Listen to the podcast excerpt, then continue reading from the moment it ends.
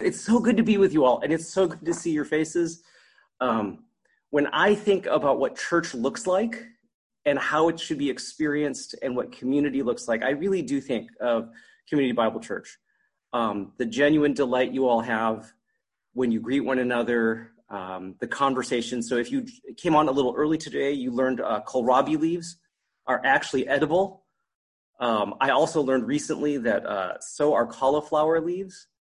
And so, uh, always a fascinating conversation and always a good sense of learning together, enjoying one another, and being together. And that's actually really crucial as we look both at this passage and understand um, the larger series we're in. So, when Dick invited me to come preach again this week, uh, he said, You know, we're in a series looking at the, some of the current racial conflict and pain in our country. and last week, Dick looked at um, Ephesians 3. And I loved the way he started that because he grounds this entire conversation not in we're trying to respond to a cultural moment, but in the larger pattern of what Jesus Christ is doing in the world. In fact, in the larger pattern of what God intended for the world, right? Because Ephesians 3 reminds us that, in fact, God's great purpose from the very beginning has been to unite people together um, into one new body that um, destroys the dividing walls of hostility between them, reconciles them through Jesus Christ so that they as a body are reconciled to him, which is the passage right before Dick spoke, but that God's great mystery that he was revealing through Paul was not just um, salvation through Jesus Christ, but it was salvation of a broken people caught in their own sin and reconciling them together uh, in Jesus Christ, and that this was the great mystery that Paul was announcing. Gentiles too had access to the faith. And so, whenever we talk about things like current, the current racial conflicts and the racial pain that we're seeing in the world, whenever we talk about things like racial reconciliation and ethnic reconciliation and justice, it's built in within this larger assumption that what God has been intending from the very beginning, as soon as sin entered the world, and because He's God, before that even, um, I'm going to allow a diverse people to emerge on this planet and to demonstrate that I am not merely a tribal God of one people, that I'm a limited God to one country. I'm going to reconcile people from every tribe, nation, language, and tongue to myself to demonstrate that I alone am the Lord God Almighty, the maker of heaven and earth, who has created all people, loves all people, and has offered salvation to them all. So that one pe- as one new people, they will come and worship me within that larger um, framework, which, as I said, I love, and had Dick not chosen that passage last week, I would have chosen it for this week. Um, as I was praying and thinking about uh, what to preach on, I was watching what's been happening in our country. And I realized that when we talk about um, injustice, when we talk about racial issues, for some of you, there's a, oh, thank God we're talking about this, because I know the church needs to address this and demonstrate who we are because I think God has called us to this. For other folk, there, um, there's tension. Oh no, what are they going to say? And will this be difficult? Will this be painful? How do I understand this?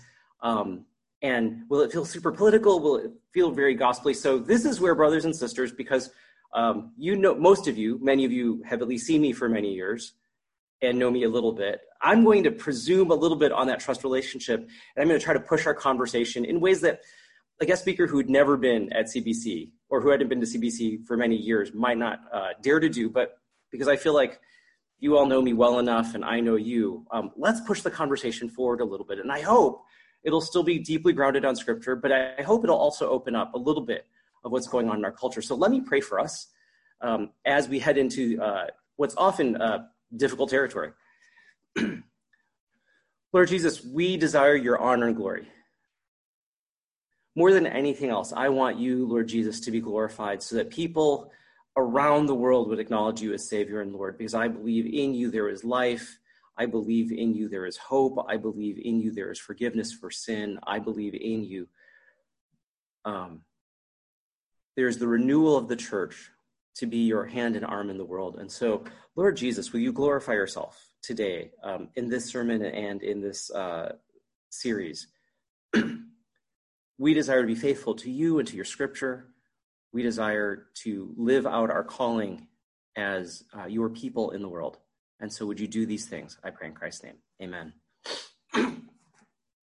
As you watch uh, what's happening in our culture today, right, as we watch um, the pain expressed by our African American brothers and sisters, um, both, I think, through the deaths of people like George Floyd, Ahmaud Arbery, Breonna Taylor, as you watch it um, played out in very um, interesting ways, right? In Christian Cooper's experience in Central Park, sorry, um, yes. And as you um, consider the fact that I believe the New York Times just reported if uh, African American deaths due to COVID 19 are running at two to three times higher than that of uh, the general white population. As you listen to the continued pleas of um, refugee families and Latino families as they're dealing with issues around migration and immigration, as uh, Asian Americans like me are telling people, uh, we're regularly now beginning to hear um, comments and experience uh, prejudice in multiple ways. So, a good friend of mine is a doctor, and uh, she's already said over the course of the last, uh, in the first month of COVID, she had multiple patients walk in the room, see that she was the doctor, and walk out and say, I will not be treated by an Asian. They're COVID carriers. Certainly, my children heard that in elementary school before elementary schools were closed. How do we engage these as people who are committed to scripture, whose definition around justice and um, equality should be shaped by scripture, not just by the culture. How do we find our vocation, our sense of calling here? I think Acts 6, verses 1 through 7, gives us at least one window that scripture offers us. It's not every window, but it's at least one window of how to look at this. And as we look at this passage, I want to pay attention to some of the dynamics that are going on in the early church community and how the early church chose to engage them as maybe a model for how we might choose to engage this together. So let's look again at the passage. In Acts uh, chapter 6, verse 1, it says this In those days, when the, when the disciple, sorry, in those days when the number of disciples was increasing, the Hellenistic Jews among them complained against the Hebraic Jews because their widows were being overlooked in the daily distribution of food. Now, let's set the context, right? This is early in the church's life. They've gathered together as a community. They're experiencing a little bit of persecution. There's been purification of the church. Ananias and Sapphira are just the prior chapter. Um, but what I love about this is it begins this way while the church was growing. Right? So this isn't a period of stress at the church where they're thinking, oh no, we're shrinking and people are getting restive or afraid. The church is growing. They're continuing to demonstrate the power and presence of Jesus Christ in the fact that miracles are occurring, the preaching is effective, people are thriving in their faith. And when the church is healthy, it begins to encounter conflict and it chooses to address it this way, right? So it says that the Hellenistic Jews began to complain that their widows were being overlooked in the daily distribution of food compared to the Hebraic Jews. So, first, let's be clear about what the difference between these two groups were. It wasn't racial, they were all Jews, and it wasn't even ethnic, they're all Jews. It was cultural in this case. Um, Hebraic Jews would have been the Jews who were from the area, right? From Jerusalem, Judea, maybe in Samaria and the areas nearby. They were primarily Aramaic and Hebrew speakers. They knew the culture. This was the country they grew up in. This is the country they lived in. This is the country uh, that they've spent all their time in. Those were the Hebraic Jews. The Hellenistic Jews were different. The Hellenistic Jews were Jews who were in the diaspora. They had come from other parts of the Roman Empire. Um, I think the estimate um, I saw at one point, if um, Jews were roughly a quarter of the population in the Roman Empire, several million Jews lived elsewhere outside of um, Judea, uh, Samaria, and Jerusalem at the time. Right, there are a lot of Jews all throughout Asia Minor, all throughout uh, what is now modern day Italy, in North Africa, in Alexandria. Alexandria was the second largest city for Jews at the time. They were everywhere. And the Hellenistic Jews grew up in Greco Roman culture. They were probably predominantly Greek speaking rather than Hebrew or Aramaic speaking.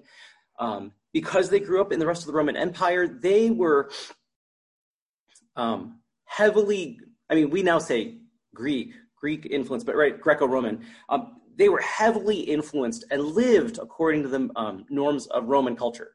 So, in a crowd, even though you might ethnically identify them as Jews, you would have said they're kind of model Roman citizens as opposed to model Israelite citizens.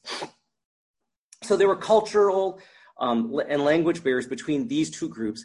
And as the um, early church was distributing food on a daily basis to the widows, which is probably an outgrowth of Acts 2 44 through 45, right? Where um, they broke bread together regularly, and an outgrowth of Acts 4 32 through 37, where they, um, if you remember that passage where the um, Luke says, nobody was in need because whenever people had need, people would sell their property and their possessions in order to ensure that there was sufficient uh, for those who had the, the least and so that nobody went hungry. So is part of that daily distribution of food.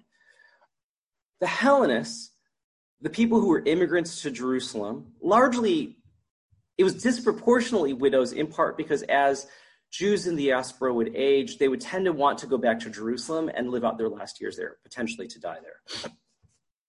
And the Hellenists are saying, our widows aren't getting the same amount of food. Some of our widows may not be getting any food at all. And the Hebraic widows have more than enough. Our widows are being overlooked.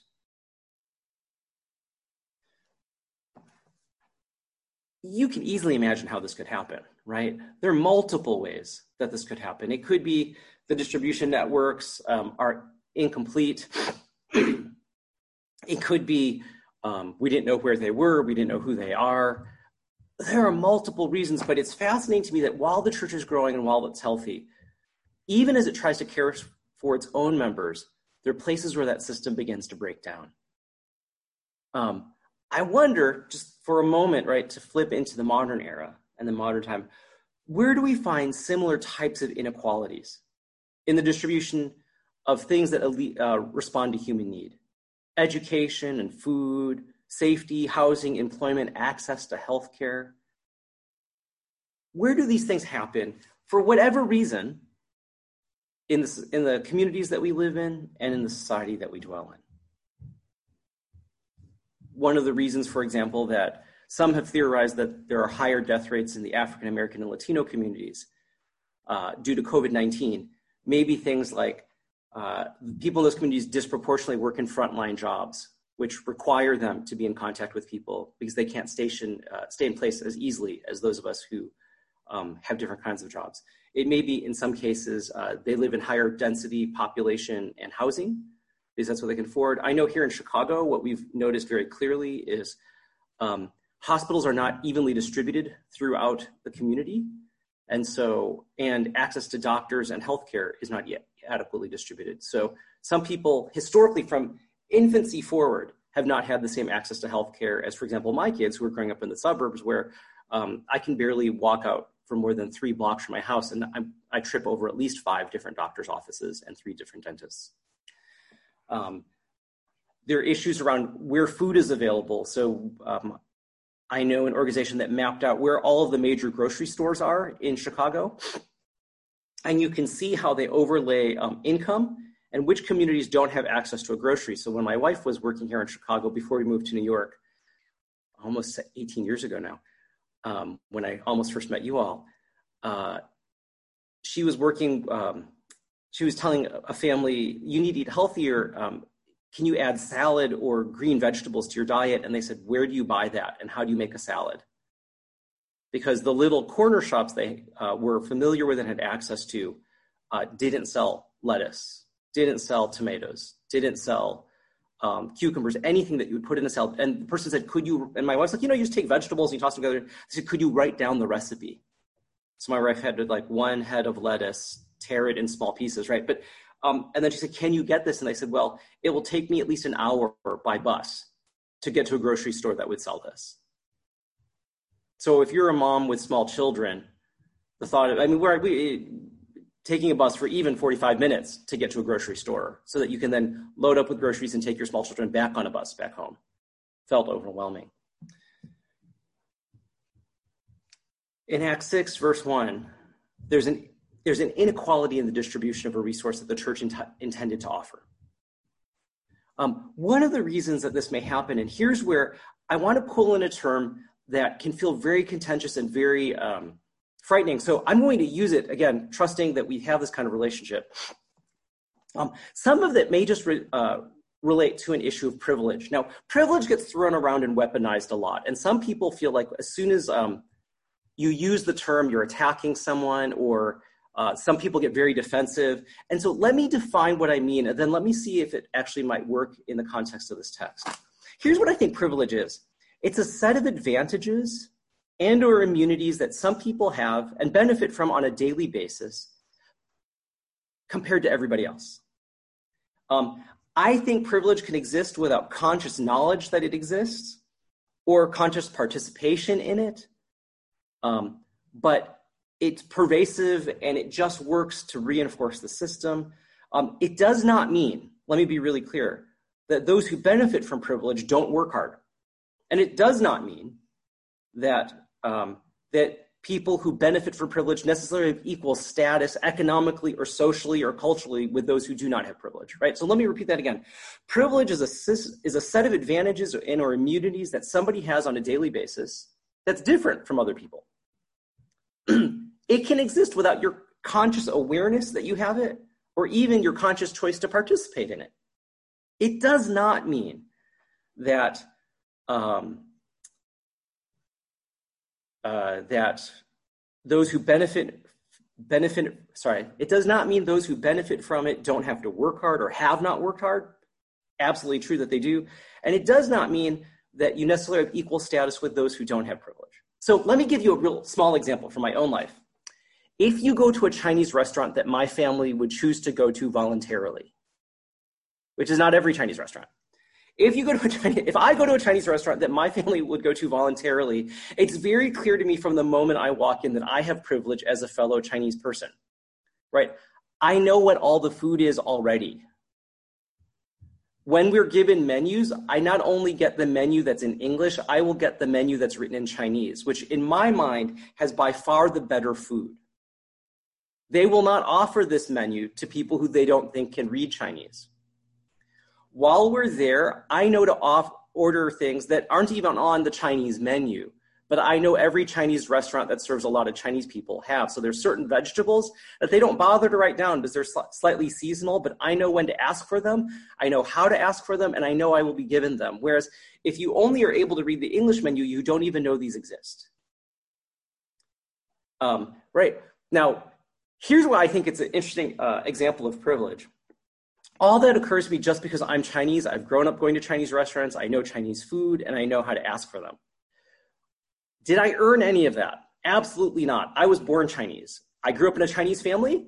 My parents introduced me to these foods. That's just what happens. Do I have equal status to all the other people who might eat there who don't get the special menu? No, I may be less wealthy or less educated. I'm certainly less handsome, right? I mean, all of those things can be true. Have I worked harder? Maybe, maybe not. It's irrelevant because I'm in a Chinese majority context at that restaurant. They're going to offer me menu items, and I know to ask for them in ways that other people don't know that they exist.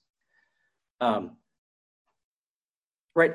When I go to a Chinese restaurant, I have those privileges.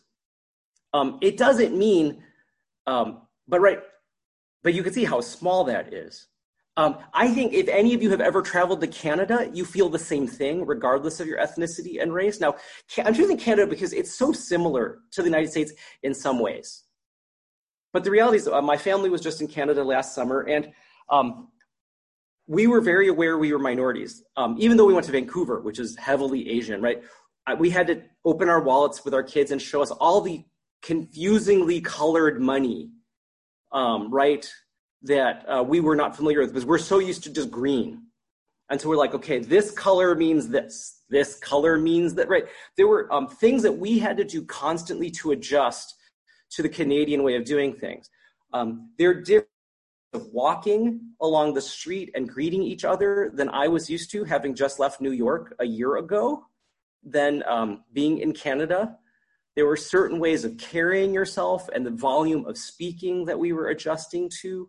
There were all sorts of things that if you're a native Canadian, come without any thought. And for me as an American, a minority at that point, um, it required constant, minute adjustments to who we were going to be because in part what we were training our kids to do is when you enter a new culture um, learn to uh, engage that culture and be in that culture don't be um, you know whoever like whoever you are when you're at home part of the reason I'm raising this is I wonder if what was happening in the distribution of food between the Hebraic and the Hellenistic uh, Jews was um, how privilege just invisibly happened to work. So uh, Hebraic Jews were in the majority.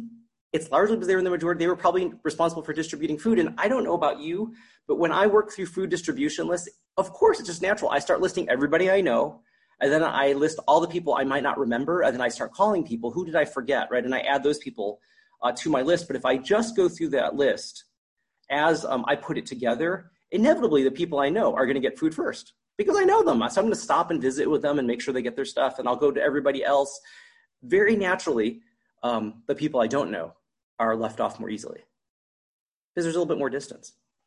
Um, it could be as well if you are a Hellenistic Jew who's moved to Jerusalem recently but become a Christian, um, you don't know the larger network of folk, right? So if the food distribution was largely organic and um, done automatically, then if you were a widow who knows 20 people in the fellowship, compared to a widow who only knows one or two people in the fellowship, you have 20 people looking out for you as opposed to two people looking out for you, right? I mean, it could be um, the Hellenistic widows didn't speak Aramaic well enough to engage, and so they didn't even know where to ask or to tell people, hey, I'm here, I need some food. There are all these things that could happen. Um, it's so natural, it's so human. It, I'm sure, I think it was highly unlikely it, there was any malice involved. It's just what happens when people take care of the people they know and that's a little bit of when we talk about privilege what happens right is um, it's those natural unseen um, unexplained things that reinforce uh, one people as opposed to others so given like my chinese restaurant example in a chinese restaurant uh, there's definitely chinese privilege even though i don't speak chinese in any effective way i cannot actually order in chinese but i know what to say to get the food i want right even though i was born here and i was not born in china I still, right? There are all these things that happen for us. I think here in the United States, when people talk about white privilege, what they're talking about, it's all the assumed things that are invisible that inadvertently, or sometimes intentionally, depending on the system, benefit folk uh, who belong to the majority culture. So if you are a fluent native English speaker, everything in the United States is easier. And any of us who uh, have are immigrants uh, and grew up speaking another language, or who have parents who are immigrants, know exactly what that's like, right? uh, just knowing that as a native English speaker, like I grew up here, I can pick up any form, walk into any building, and all the instructions are already designed for me to understand. Right? Small benefit. Um, the cultural assumptions of how you do things, uh, very different. So, for example, in Chinese culture, we tend to be more indirect. And so um, I was trained as a child not to ask for things directly because that was rude. Um, and instead, as an indirect culture, uh, you let your needs be known, but in a way that allows the person you're asking uh, help from to decline without any loss of face. So rather than saying, I need X, would you give it to me? Um, I uh, allow a need to be known. So, for example, I might be distracted. The person goes, Oh, you seem a little distracted. What's wrong? Oh, sorry, I was thinking about this problem I have, which is a need the very fact that I express that I'm thinking about this problem, but I don't have a solution to, in an Asian context, often would mean I'm asking you for help. But because I've not asked you directly, you have the freedom to go, that's a terrible problem. Let me help you, which is great. Or, oh, that's a terrible problem. Let me see if somebody's available who can help you, which means I'm not going to help you. But I'm still going to respond in a way that's affirmative and encouraging. Now, some of you may think that's really duplicitous, but when the entire culture works that way, we all know what's being asked, but you can all still be very polite while you're doing it, right? Um, it's a, uh, a way of engaging. Well, at least for me, right, Chinese American here in the United States, when I walk into a government office, if I do an indirect ask, I will never be helped. Right? Um, the United States uh, cultural norms encourage and uh, benefit directness, right? When you're a kid, the way we know you're smart and we know you raise your hand. I have an answer. I would love to contribute. Um, I was taught in my culture, Chinese American brought up here in the United States, um, when the teacher thinks you have something to say, they'll call on you. So it's a little rude to go like, I'm smart enough. I like you should pick me. I'm really bright. I have things to say. Right? Completely culturally foreign to how I was raised. So my earliest report cards were all uh, Greg should participate more. You all, I know, knowing me at this age, are like, wow, he certainly worked on that one. But Um, there are cultural assumptions where if you're trained to be deferential and not to put yourselves out, um, you're not perceived to be a leader, you're not perceived to be intelligent, you're not perceived to be engaged. Even though frequently what you're doing is being polite and saying, the teacher knows who knows the answer. They will call on the people who they want to call on. Why should I hold myself out? Let me move on. This problems emerge between the Hellenistic and Hebraic uh, Jews. Let's be clear what the issue is, though. An issue at this point is not just a distribution of food, as critical as that may be, because the widows would starve without help. They have no income. But also at issue is the unity of the church. Also at issue is what does Scripture teach about caring for one another? And what does human flourishing look like? What's at issue is not just the unity of the church and what Scripture's teaching is about caring for members of our body.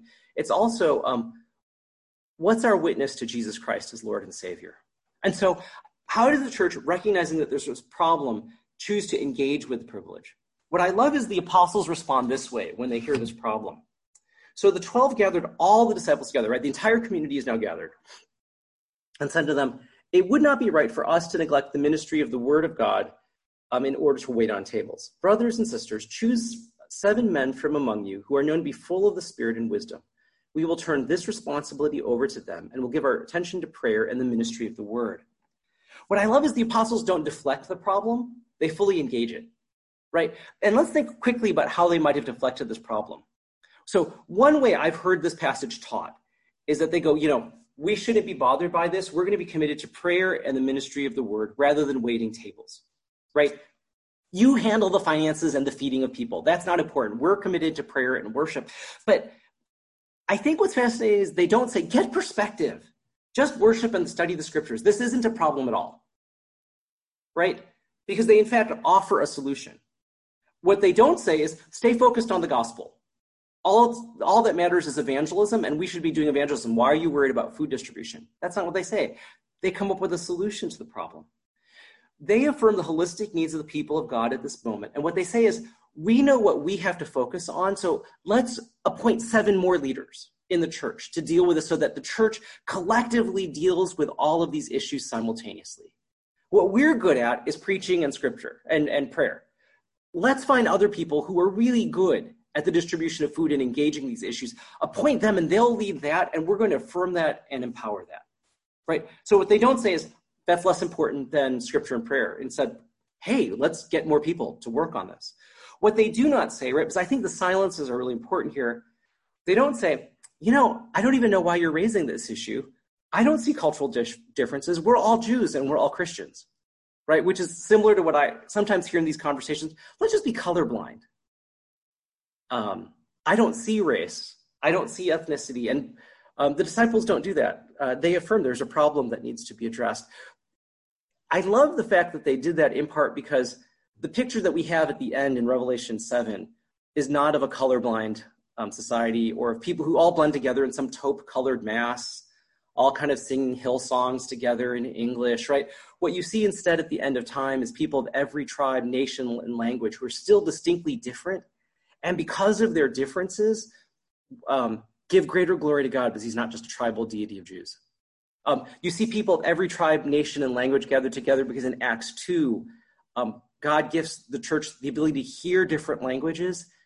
Um, sorry, gives the church the ability to speak in different languages so that they can incarnate the gospel in ways that are culturally relevant to the people who hear them. Very different from Muslims, right, who want everybody to study the Quran in Arabic. We instead translate scripture into every language so that people can go, as a Japanese American, as a Japanese person, I can read the, um, the gospels in Japanese, right? As somebody in East Timor, I can read my language uh, and see it in the scriptures. Uh, that's what the church does and when we say, "Oh, I don't seriously," um, we actually flatten out the differences that God delights in. We actually strip away a little bit of what it means to be made in God's image collectively together. It would be a lot like saying, when I see a woman, I don't think of you as a woman at all.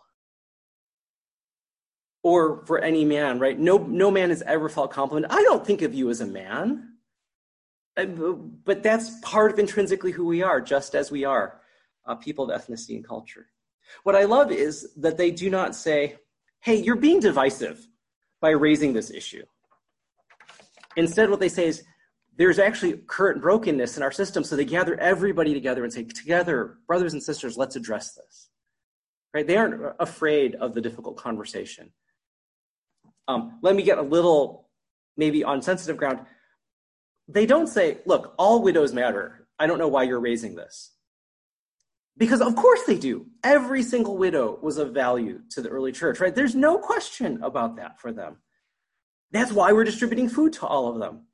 What they're acknowledging is, hey, there's something broken in our system along these cultural lines. Let's try to address this. And so, the, what is the way they choose to address this? They gather the entire community together, right, along its broken lines and says, let's solve this together. Here's what we need to do. Choose from among you seven people filled with the Holy Spirit and wisdom to address this so that we can do what we're called to do, which is continue to preach and pray, and they can do what they're called to do by Jesus to ensure that we're distributing food very well. Um, and what's striking to me is the people they chose are described as full of the Holy Spirit and wisdom. And it's very clear as um, that community gathers that they've chosen people who are in no way inferior to what who the apostles seem to be in terms of the spiritual leadership that they're offering. And here's why I think that. Um, Stephen is one of the seven men who are chosen, and he's described in um, later in Acts as full of the Spirit. Stephen is the one who um, takes up the next couple chapters of the book of Acts. What does Stephen do? You never get a story of Stephen going, okay, I sat down and began to work out a new flow chart for how food will be distributed throughout Jerusalem for all the widows, right? You never hear a story like that. You never hear Stephen going, you know, let's start counting out the food. I mean, like there's there's no actual logistic work involved, which I find fascinating, even though I love that kind of planning. The first things you hear about Stephen um, in verse eight, right? The very next line is now Stephen, a man full of God's grace and power, performed great wonders and signs among the people. And because of his preaching and of the miracles that occur, because of the witness that he was doing, their opposition emerged from the synagogue of the freedmen um, Jews from Cyrene and Alexandria. So probably it may be that Stephen actually comes from Alexandria or Cyrene, which would be North uh, Africa today. And I'm moving my hand this way because I have a map in my head. But so um, does that seem familiar to anybody? People who are doing miracles, who are proclaiming the word in such a way that would um, cause opposition to arise from a community in Jerusalem. Why? That's what was happening to the apostles just before chapter six started, right? Um, it's clear these are spiritual leaders doing spiritual activities, and um, they have uh, power in doing that. This wasn't a task assigned to lesser leaders who aren't as spiritual or aren't as good as leaders. Um, Simon is clearly among them, and if um, Philip is the same Philip who we see later in Acts, then this is the Philip whose daughters were prophets and who was regarded as a leader in the early church. Um, and so, if they've been able to identify a little bit of the privilege that's disrupting the system in Jerusalem, and if they were able to engage it by acknowledging this is really a problem, let's deal with it and let's increase the leadership of the church to engage this deeply Let's look at how they actually steward privilege in that case, right? How do they steward this opportunity? In verse 5, it says this The proposal pleased the whole group. They chose Stephen, a man full of faith in the Holy Spirit, also Philip, Prochorus, Nicanor, Timon or Timon, not sure, Doug, sorry, uh, Parmenas, and Nicholas from Antioch, a convert to Judaism. They presented these men to the apostles, who then prayed and laid their hands on them. Um, I love the fact that one, it was the whole community that was engaged. They chose people who were filled with the Holy Spirit and wisdom. And here's why those two criteria are really important at this moment, right? The church is divided, it's experiencing deep pain, and they want people who are full of the Holy Spirit. Because what does the Holy Spirit do? Well, one, the Holy Spirit indwells us, right? Um, in a difficult situation where the church is threatened with division and our witness is compromised, um, it's crucial that the people making some of the decisions are actually filled with God's Spirit, so they're leading in God's way. It's crucial that not only are they um, filled with God's Spirit and leading God's way, it's God who is empowering them to do the hard things that need to be done. It's crucial that um, these aren't men who are just smart, but they're wise. And there's a, lar- a huge difference between intellectually smart and being wise. if you're filled with the Holy Spirit, then I trust that you have the fruit of the Spirit that's manifesting around you, right? Imagine walking into a place of uh, ethnic or cultural or racial division and tension where there seems to be injustice, and the gifts that you bring at that moment are the fruits of the Spirit. I'm going to demonstrate what love looks like, and peace looks like, and joy looks like, and gentleness looks like, and self control looks like, right? um, I'm going to demonstrate what goodness looks like and faithfulness looks like. Can you imagine how different those fruit would be in those conversations rather than the fruit that we often see in the cultural con- uh, conversations and conflicts around us? Love, joy, peace, patience, kindness, goodness, gentleness, and self faithfulness and self control. Imagine the healing way that the fruit of the Spirit would begin to enter in that picture you in part want people filled with the Holy Spirit, not just because they're filled with God's presence and they're manifesting his fruit, but also because the Spirit throughout Scripture is described of as the spiritual spirit of guidance, right? When you're confronted with an, an otherwise unsolvable problem, and I, I would suggest that in part the problem of race in the United States has been a 400 and continuing year old problem. What we really need is guidance from the Holy Spirit. How do we break this? and change this in ways that honor you better. And so they choose people filled with the Holy Spirit and with wisdom. And what's fascinating, and some of you probably noticed or have heard before, every name they chose seems to, every person they chose seems to ha- have a name that's distinctly Hellenistic. Right? Um, listen to the names again, and it maybe the distinction doesn't mean much, but as you listen to them, Stephen, Philip, Prochorus, Nicanor, Timon, Parmenas, Nicholas from Antioch, who was not a, clearly not a Jew. He was a convert to Judaism from Antioch, which would have been considered more at the Hellenistic side of the world, though kind of on the border. It's fascinating that when they chose to address the situation, the community together, majority of whom were Hebraic Jews, said, How do we solve the unequal distribution of food?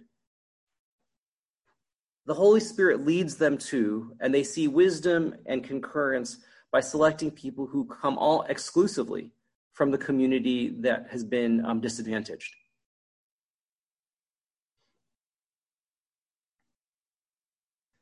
One of the ways they stewarded privilege and opportunity, right, was to empower those who were not empowered.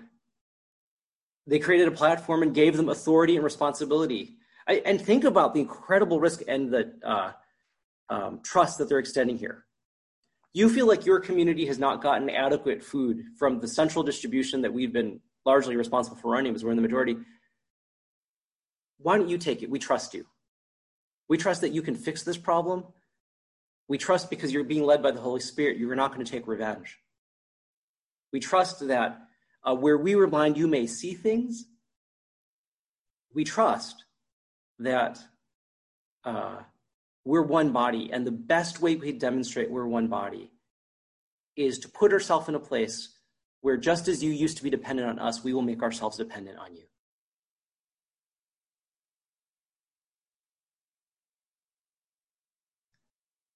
They chose the people who were most disempowered, most ignored, and most discriminated against to be in charge. Think how different that is from how our culture usually tries to address these problems. They didn't move to a democratic system. Well, you know, you're about 40% of the population. We'll give you 40% of the seats at the table. Um, it wasn't, okay, you know, uh, why don't you make a couple suggestions and we'll try to fix the system? It was, let me release to you the responsibility to do this and the power to do it. And we will trust in love that you'll make decisions that will honor Jesus what allows them to release kind of power and authority and responsibility in this generous way? I, I suggest it's the example of Jesus himself, right? As Philippians reminds us, who, um, though being in very nature God, did not consider equality with God something to be grasped, but instead took on the form of a servant and became obedient to fate, to, um, to the point of death, even death on a cross. If that's the model which these early believers knew and saw and sung about in that hymn that was then later captured in Philippians. Perhaps that was the model that they chose to live into. Well, if Jesus could release power and authority and equality for the sake of glorifying God, then cannot we do the same? How would that change the conversations that we're in around the country now?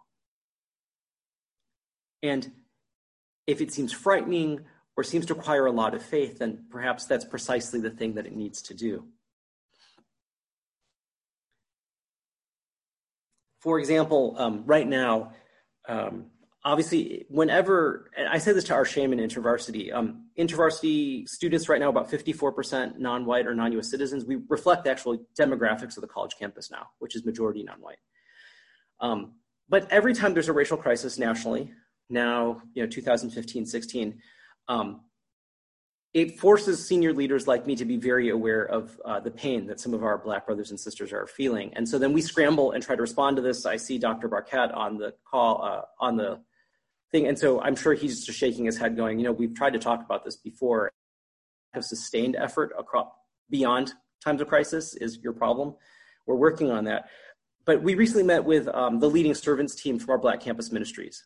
And the tendency for people in my position in the senior leadership is to go, hey, we hear you're in pain. Here's six things we're going to do now to fix the problem.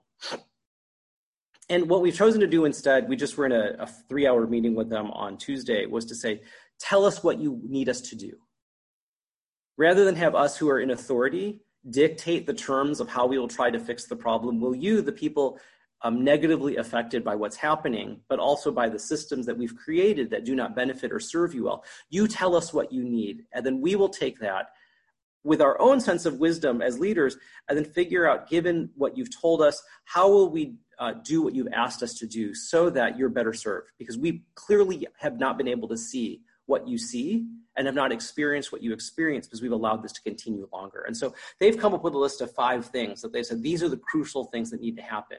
Now, what's embarrassing to me is they're the things that I know were said five years ago, the last time we had this kind of a conversation. But I think what's crucial in this round is we're letting them tell us what they need, what needs to be done, and we're going to do it. And it was fascinating. One of the, they gave us our five lists, and one of my colleagues said, I'm really concerned because the amount of money we'll spend to fix these five things, wouldn't it be better to just um, supplement the staff support of the staff who are most struggling in uh, the Black community right now in InterVarsity? And part of what I thought was helpful was that we said, actually, that's the problem we always make. We always think we know better than the leaders of that community what they actually need. They did not ask for that. They didn't ask for more staff support. What they asked is for us to address these four other things. Let's actually do what they ask us to do and see if that makes better change than what we would like to do ourselves. What's the result of this happening? Right? Like, I, I, you may, this may be a very uncomfortable sermon, um, probably as I'm going along as well, but um, there's incredible cost for the early church in acknowledging that there's pain and inequality, in dealing with their failures as a community, but also the cultural blinders that may be there. It's an incredibly costly thing to say, I'm going to release power and do what you ask me to do to better serve you, even though I'm going to give up a lot by doing that. Look at, at verse um, 7. This is the reason we do this, I think. So the word of God spread. The number of disciples in Jerusalem increased rapidly and a large number of priests became obedient to the faith. Think about that for just a second. The word of God spread. Because I think when the church lives out its vocation as a church, suddenly people go, I didn't know the scriptures spoke so powerfully to the things that most are most pressing in our world. I want to hear more. And what I'll say is when I talk to college students, what they most frequently say is, I like Jesus. I think Christianity is irrelevant or actually the cause of the problems we face in our society. And when they, in fact, discover that scripture speaks so powerfully to the issues that we wrestle with, they're suddenly intrigued.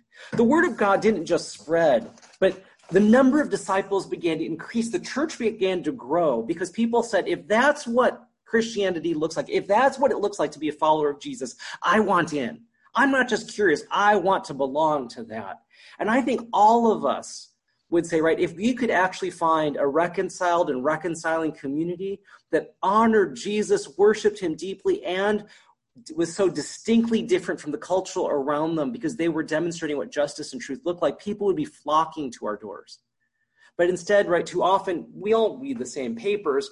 Usually the church is, demonst- is pointed at as the problem rather than as a potential solution. The church causes these issues and it doesn't solve these issues. But the disciples began to increase rapidly as the church took the step. And what I love is that last almost throwaway line from Luke. Um, and a large number of priests became obedient to the faith. Who were the people most antagonistic to the church in Luke and Acts? It's the priests. Who are the people who just persecuted the apostles in the end of chapter 5? It was the priests in the Sanhedrin and the scribes. And who are the people who, as the church chooses to tackle the issue of injustice and cultural and ethnic division, um, who become obedient to the faith? The people most resistant to the gospel are saying, there is something about you followers of Jesus that we currently cannot find in the ways that we are attempting to worship the Lord. It must be true that Jesus is Messiah. And I will become obedient to the faith. And I will give myself to him. May I, one of those who used to persecute the church, now be one of its greatest promoters. Right? Um, why does this act have so much power to allow the word of God to spread, for the disciples to increase rapidly, and for former perse- pro- persecutors to become promoters of faith? It's because of what Dick said last week. In fact, when we live out this mandate, this vocation, this sense of calling to engage these issues, we're not just doing something to engage the culture or to be relevant. We're actually participating in what God intended from the very beginning to draw people to himself and to reconcile themselves together. And when we proclaim that and live out what God intended from the beginning and will accomplish at the end of time, then we're fully aligned with his purposes and with his calling. We realize it's not a distraction, but it's in fact a way for God to make himself known in the world. So that, as Paul reminds us um, at the earlier part of Ephesians, everything is for um, lives to the praise of his glorious grace. in the end, we choose to tackle these hard things, not because the culture demands it, but there are a lot of things the culture demands that we're going to say no to. And not just because we feel um, compassionate enough to do it, because I guarantee, at least in my own experience, I don't have nearly enough compassion or love in my heart to tackle these harder issues. Um, I, I would rather make myself safe, secure, and comfortable. The only reason I will choose to tackle them or engage them or speak about them or work against them is because I'm convinced God has been doing this from the very beginning of time, that as I do it, I'm living out what the gospel looks like. In the deep hope, not only that injustice will be erased, but that as people look at it, what they do is say, in that community, in what they're saying and what they're doing, I see Jesus.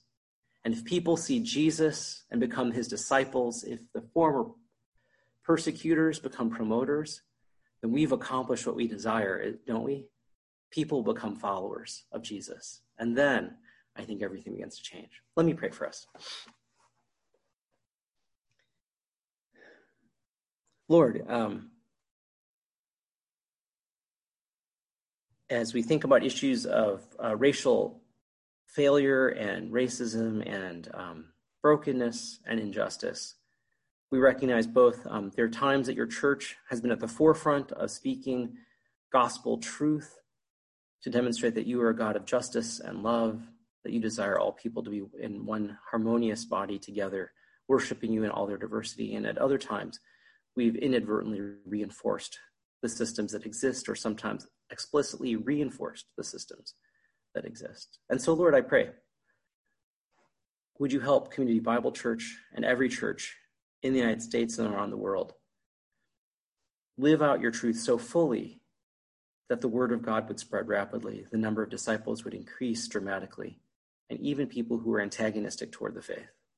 The nones who identify as no, with no religious group, those who've walked away from faith out of disgust or anger, would turn and say, I struggle with that community, but I see Jesus there. I want to follow him. Glorify yourself, I pray. Glorify yourself in our actions and our words and the ways that we choose to live and engage. Amen.